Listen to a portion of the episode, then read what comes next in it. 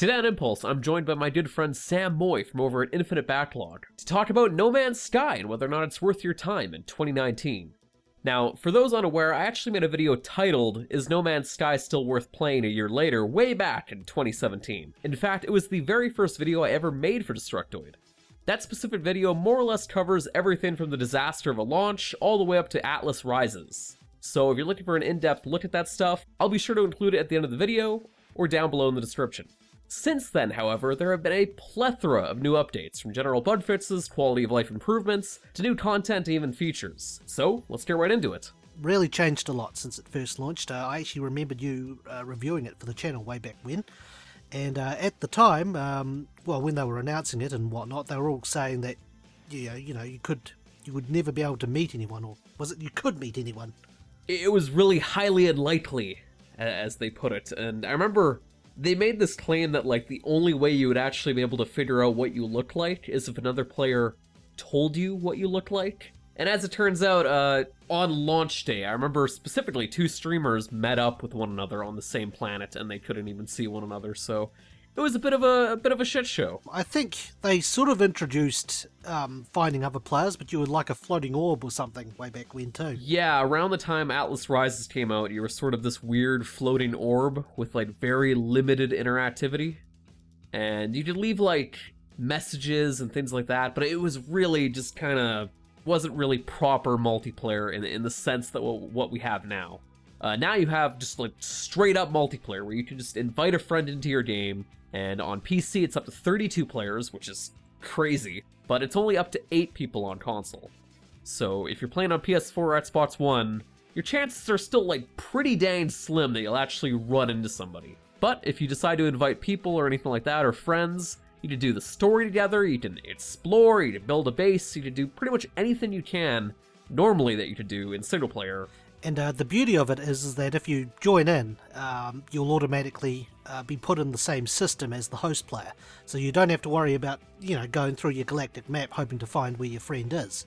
Yeah, it's pretty handy. It, especially if you want to just, like, be on the opposite end of the galaxy suddenly, or even closer to the center. You can potentially just join a friend who is, like, near the center. Hmm. But anyways, as for the multiplayer itself, they have added some new content as well in, into the multiplayer, including like a brand new hub that you can summon, the the uh, the space anomaly. Normally you'd have to kind of like run into that randomly. Now you can just like straight up summon it. Uh, the only issue though with um with this with the big the big giant hub though is although you're in the same lobby as your friend, you I, you somehow get separated. I think once you go into the uh, once you go into the uh, the space anomaly because uh, if I remember right, we had trouble trying to even uh, find each other to even try and do a mission uh, through the uh, through the anomaly in that sense, the multiplayer is still a bit confusing at times. And on that note, they they added multiplayer missions in in the in the hub place known as kind of the Nexus.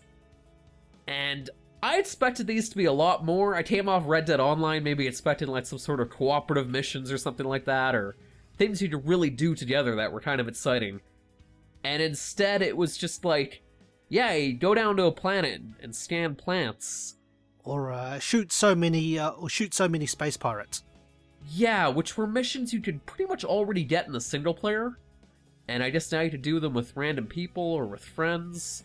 But at the same time, we had trouble even like meeting inside this hub place, let alone like starting a mission together. Like I could not wrap my head around it. I ended up just kind of giving up on that stuff.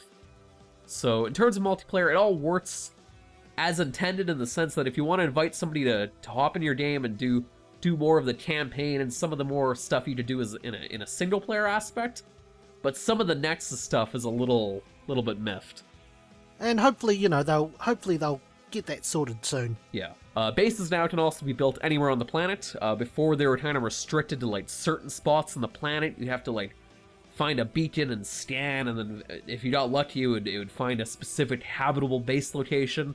Now you can just like pick a spot anywhere. For better or for worse. Some some spots like the base will like glitch right into the ground. I had that happen a few times just trying to find a new spot for my base. But they also added uh, teleporters as well, which can also be built anywhere now. So before, teleporters could only be built I think specifically at your shelter or your base or whatever. Now they can be built pretty much anywhere. And the neat thing with uh, the neat thing with that is, uh, as someone uh, entering your game, uh, when I went back into my own single player game, uh, I was able to. I think I was able to visit like the systems that I'd been to while I while I was in multiplayer with you, or um, if Yeah, you yeah. left. Or if you left the session and I was playing by myself again, I could uh, just use that to teleport back to where I was before and just carry on from uh, from my system. It's pretty neat. Yeah, it's really helpful if you find a planet full of resources that you really need, that's really far away, or if you just really like a specific planet but you're not too sure if you want to build your base there yet, you can just set up a teleporter, and then eventually, if you decide to head back there, it's a pretty easy process of getting of making your way back there. And uh, on that note, in terms of more uh, quality of life improvements, uh, a third-person view was added. Although, admittedly, I'm I'm not really crazy about it. I never really used it. It kind of gives me like the same janky vibe that the the Elder Scrolls and Bethesda made Fallout games kind of have. Like the third person just doesn't look that great to me. I can't say um, I really used third person myself when I was playing it. Feels more like a first person thing to me uh, when it comes to when it comes to this game. Yeah, but but you can now look at your character, which is uh interesting. You can pick also between like different uh races to be, between the the, the Gek and stuff like that, or or playing uh as an anomaly, which is what I went with, which kind of looks just looks like a, a typical human-looking spacesuit kind of fellow, like on the cover of the game. I'm more of a fan of that.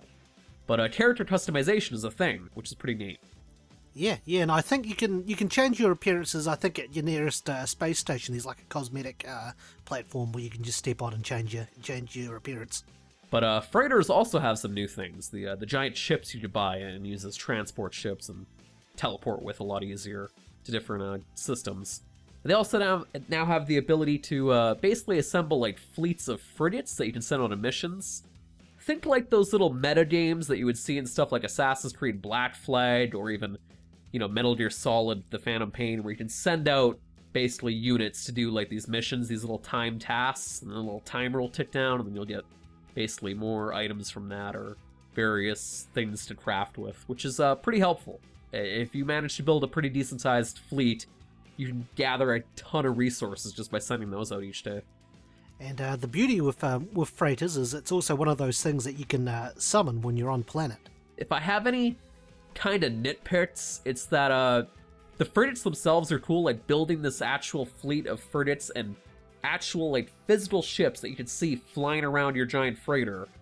Uh, to repair them though, it's not just some sort of like little menu thing. You actually have to get in your ship, your your smaller ship, and fly to your frigate, land on the frigate, get out, and then actually go up to like some little thing and repair it. And you gotta do that for each and every frigate that got damaged. And it, at first, it was pretty neat. I was like, oh, this is this is really hands-on, kind of cool.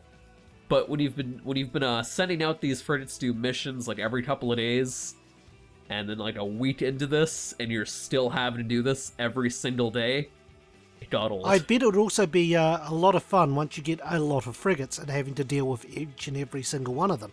Now, one of the things I did like initially with uh, No Man's Sky was how varied a lot of the planets were, and I think they've added to that, have they? Oh yeah, yeah, they definitely expand on the biomes. There's a number of different biomes now.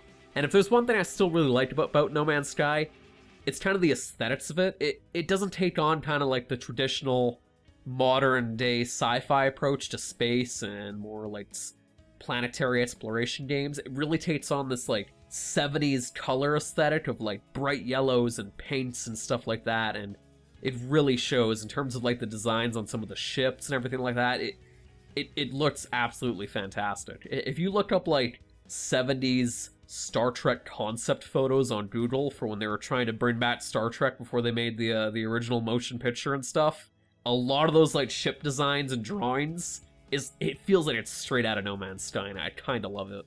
But uh, as for the biomes themselves, there are some insane biomes. I, I remember one of the the first uh, more exotic ones I landed on was like this bubble planet, where like everything on the planet was spherical in terms of the, the animal life, the plants, the rocks, everything was round.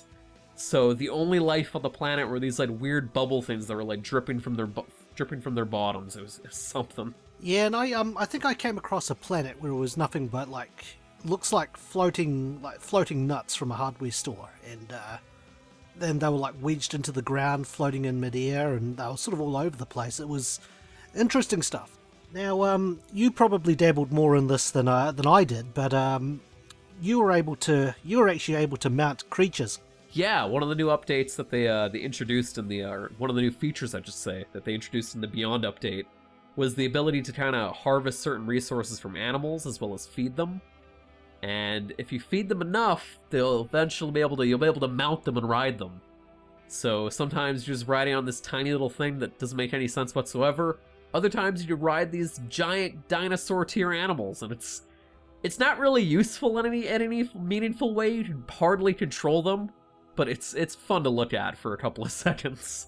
In terms of other like more cool updates that I really enjoyed, uh they added this update called The Abyss, which is basically underwater bases and more aquatic stuff that they've added, a more focused approach to underwater environments and plants and animal life and stuff like that. So now when you land on a planet that's like 90% ocean, there's at least some interesting stuff to see under the waves. Uh, that said, building an underwater base is visually really cool, but it's more or less the same thing, and it's a little more of a bit more of a pain to build underwater because you're constantly having to, to look for oxygen and things like that to basically fuel up your suit constantly. And I, was on a frozen planet as well, so despite being underwater, I was also freezing to death constantly, so it was real pain. You can build like an underwater uh, submarine vehicle thing akin to Thunderbird 4, I think. Yeah, where you can uh, sort of just explore underwater, um, if I remember right. That specific vehicle also includes its own sort of set of side missions known as the Dreams of the Deep. It's a, uh, series of side missions you can do, and it's kind of spooky. You're like following the, the logs of various scientists that were doing underwater experiments, and it all went bad. Honestly, though, it was pretty forgettable. On the planet I was stuck on, the, the random generation for it kept having me go insanely long distances, like to a point where I was driving this underwater like vehicle thing for upwards of 15 minutes to get to the next mission marker, and I was just like, all right, I'm I'm kind of over this. But I suppose the biggest thing um, they added to uh, No Man's Sky, outside of multiplayer, uh, outside of multiplayer, yes, of course, is VR. They added VR support, and um, I dabbled in a bit of this because I have a, a PlayStation uh, VR headset, and um, the game, when you start it up, it gives you the option to teleport or move around. So uh, I was using a controller for this because I just feel more comfortable than using the um, the uh, PlayStation Move control, and so I chose to move around it, uh, move around, and um, it was pretty neat. You just got to get used to the fact that instead of uh, instead of using the analog sticks to you know look up and down, you just have to look up and down with your actual head. Um, I found exploring exploring uh, exploring space and planets was great in VR. Uh, I do enjoy dogfighting in VR, though. Uh, depending on how fast you're going, you can get a little bit sort of disorientated. But um, that wasn't a that wasn't a huge issue of me. You get you get used to it eventually. But I did come across a couple of issues when I was uh, playing the game in VR. So I I don't know if um, I, I don't know if it's a if it's a PlayStation VR limitation, but I had a lot of popping issues um, moving around, uh, flying around on planets. Um, I also had a few popping issues sort of when arriving on planets, like I'd be flying above the planet and I'd suddenly get damaged because I hit a tree or something that decided to pop up a few seconds later. I can only suspect that was a, a PlayStation VR limitation. Uh, I imagine if you're playing this on like a on a Vive or something like that, there's probably little to no graphical changes whatsoever. And the only other only other major issue I had was uh, I found that the the um, I found that the UI in the ship was a bit uh, was a bit blurry uh, in comparison to the inventory UI, but you know nine times out of ten I'm not even looking at the um, at the UI in the ship anyway because uh, I'm more or less either shooting another ship down or um, flying to a planet in which I'm only just keeping an eye on how long it's going to take for me to get there. Would you say this is a like a, a system seller for VR? Like, would you say this is something worth getting VR for? Because I have heard some like high praise from some people, but I'm just not too sure. Um, I think when it comes to when it comes to VR, it would it was definitely something that would uh, that I would consider getting a VR headset for. Um, it's sort of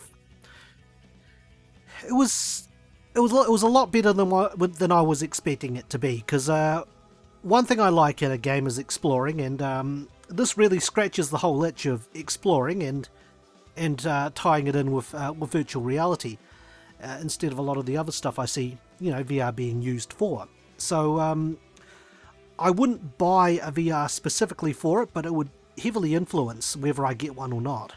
All right, well, pretty high praise nonetheless. But uh, in terms of like overall nitpicks, I would say if I have any like lasting things that I hope they still try and improve, it's it's the inventory. Like the UI and inventory in this game, even since launch, has still been kind of a mess. Like just navigating through the the really clunky inventory is still a bit of a pain. They've improved it to a point where now you can more or less stack an unlimited amount of, of objects and, and resources and whatnot to a point anyways. But uh, outside of the, I guess the UI and inventory stuff, there's a lot of crashes here and there still, like the odd one.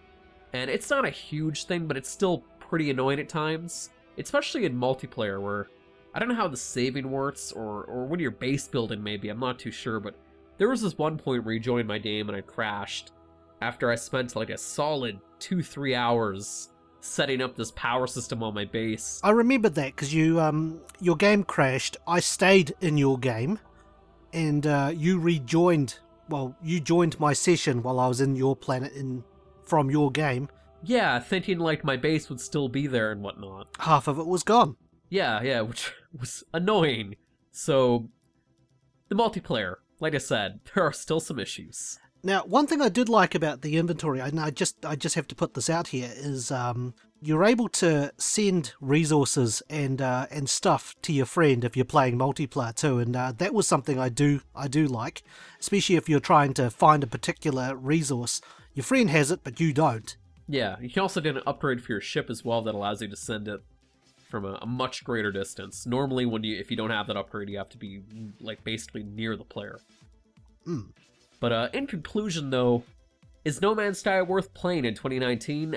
For me, absolutely. At launch, I I railed on No Man's Sky. You can go watch the Infinite Backlog review for it. I tore into this game. And now I would honestly consider it one of my most memorable games from this generation in terms of how much I played it and how much I've explored. I put in over 100 hours of No Man's Sky now, and I have a lot of fond memories now from this game, so.